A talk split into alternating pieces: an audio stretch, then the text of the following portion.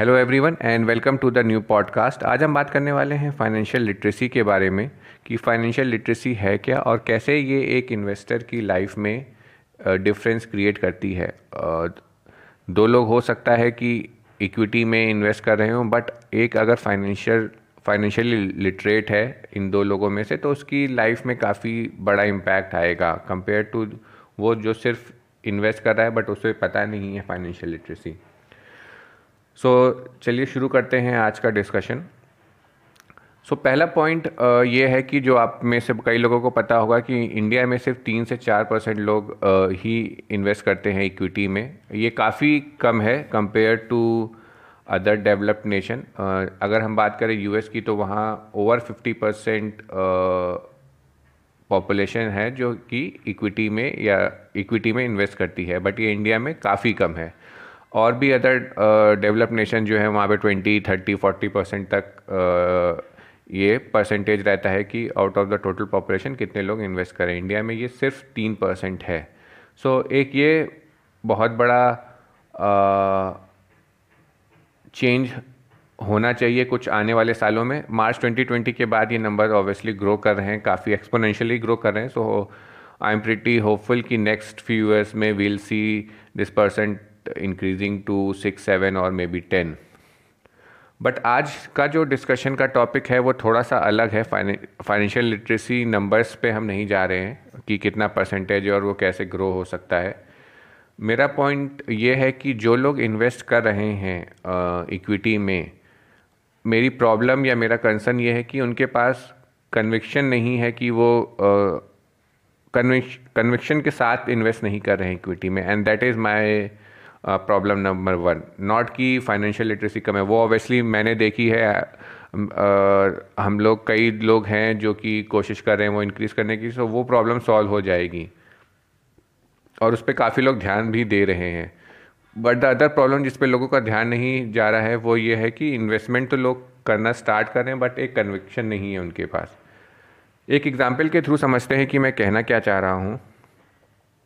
मान लेते हैं कि uh, एक छोटा बच्चा है, उसको अभी उसने चीज़ें सीखनी शुरू की हैं।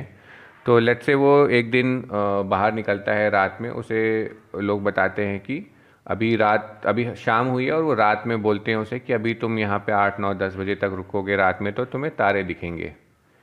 तो वो रुकता है और तारे देखता है। नेक्स्ट दिन वो फिर बाहर निकलता है और उस, उसे पता रहता है कि हाँ ठीक है नौ दस बज गए हैं, आज फिर मुझे तारा दिखेगा अगर मैं ऊपर आसमान में देखता हूँ तो। तो इसी हिसाब से उसे पता चल जाता है कि हाँ ठीक है रात में जब नौ दस बजते हैं तो तारे दिखते हैं।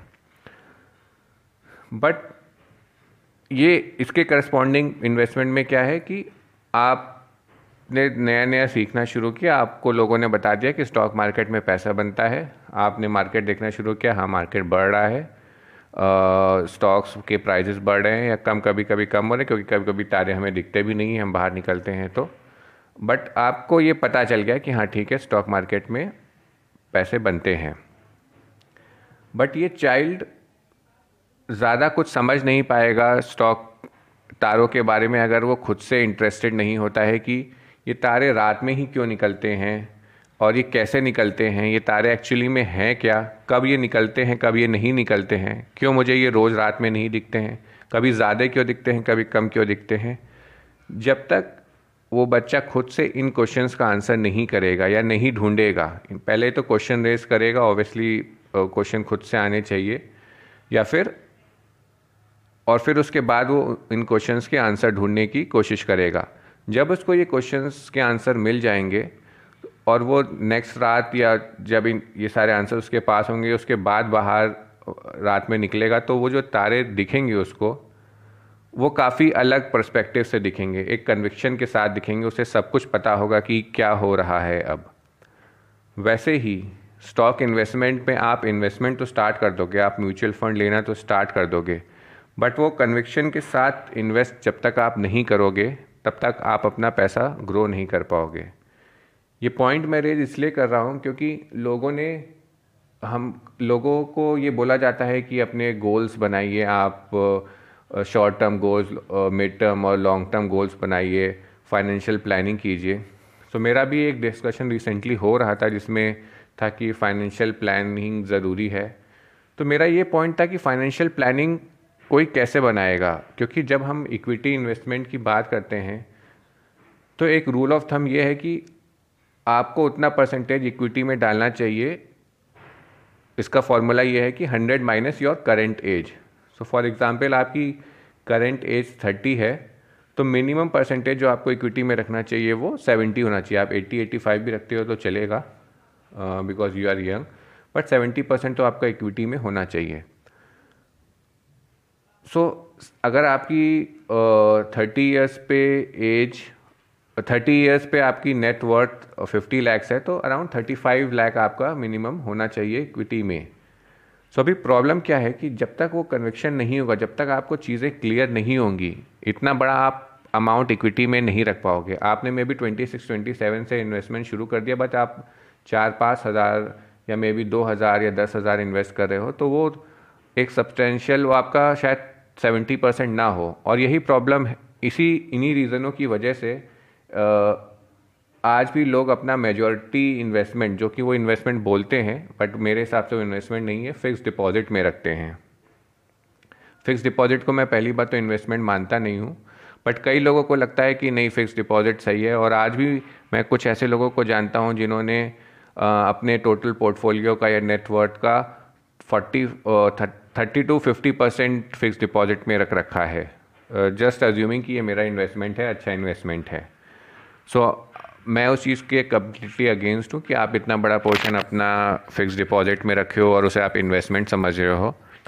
So fine so now coming towards the end कि फाइनेंशियल लिटरेसी क्यों इम्पोर्टेंट। सो so, पहली बात तो फाइनेंशियल लिटरेसी इसलिए ज़रूरी है कि हमें सिर्फ चीज़ें पता नहीं होना चाहिए बिकॉज किसी ने हमें बताया है, हम हमारी खुद की अंडरस्टैंडिंग होनी चाहिए। जस्ट लाइक कि उस बच्चे को सिर्फ ये नहीं पता होना चाहिए कि रात में तारे निकलते हैं। इट इज़ वेरी इंपॉर्टेंट कि तारे क्यों निकलते हैं। जब आपको ये क्यों का और भी सारे फैक्टर्स का, सारे चीज़ों का आंसर पता होगा तभी आप बोल सकते हो कि हाँ आ, मैं फाइनेंशियली लिटरेट हूँ। जस्ट इंफॉर्मेशन होना is not financial literacy according to me. आपको पता होना चाहिए सारे फैक्टर्स कि स्टॉक मार्केट क्यों ऊपर जाता है, क्यों नीचे जाता है, स्टॉक कब ऊपर जाते हैं, कब नीचे जाते हैं, ओवरऑल इकोनॉमी क्या है, किन फैक्टर्स पे ड्राइव होती है। अभी बेस्ट एग्जांपल है फेड, यूएस में का जो सेंट्रल बैंक है उसके मॉनेटरी इंटरेस्ट रेट हाइक करने से इतना इम्पैक्ट क्यों मार्केट में आ रहा है, लास्ट एक वीक से uh, क्यों इतना वॉलेटिलिटी थी मार्केट में। सो so, ये सारी चीज़ें आपको सीखनी होंगी तभी आप वो हंड्रेड परसेंट कन्विक्शन के साथ अपना majority of your investment you can do in the stock market. Unless वो कन्विक्शन नहीं है, आप सिर्फ of just for the name से कि हाँ बहुत लोग कर रहे हैं स्टॉक मार्केट में, मैं भी कर लेता हूँ, तो वो काम नहीं चलेगा। सो so, आपको ऐसा लगता है कि आप uh, पैसे तो डाल रहे हो बट आपको श्योरिटी हंड्रेड परसेंट नहीं वन थाउजेंड परसेंट होनी चाहिए कि ये पैसा जो मैं आज डाल रहा हूँ ये मुझे पैस ये मुझे वेल्थ क्रिएट करके देगा नेक्स्ट पाँच से दस सालों में। वो श्योरिटी हंड्रेड परसेंट नहीं, आपको थाउजेंड परसेंट होनी चाहिए अपने इन्वेस्टमेंट में।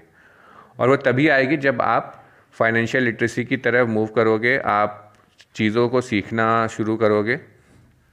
मैं ये नहीं कह रहा कि सबको करना चाहिए, मे बी आपका इंटरेस्ट ना हो, बट आपको एटलीस्ट शुरू में थोड़ी तो एफर्ट डालनी पड़ेगी तभी वो वन थाउजेंड परसेंट कन्विक्शन आएगा। ये तो मैं हंड्रेड परसेंट श्योर हूँ। मैंने एक पॉडकास्ट भी बनाया था जिसमें मैंने बताया था कि मार्च ट्वेंटी ट्वेंटी में मैंने कैसे आ, मार्च ट्वेंटी ट्वेंटी ने कैसे मेरा इन्वेस्टमेंट जर्नी चेंज की।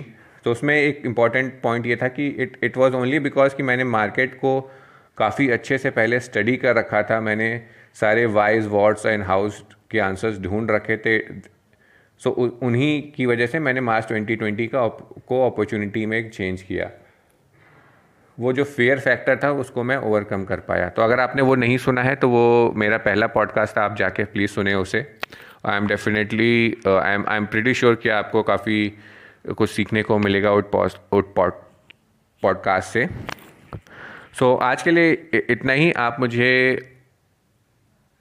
फॉलो कर सकते हैं अगर आपको कंटेंट अच्छा लग रहा हो। आपके कोई और क्वेश्चन है please please reach out to me. I will try to create a podcast around it. And thank you for listening.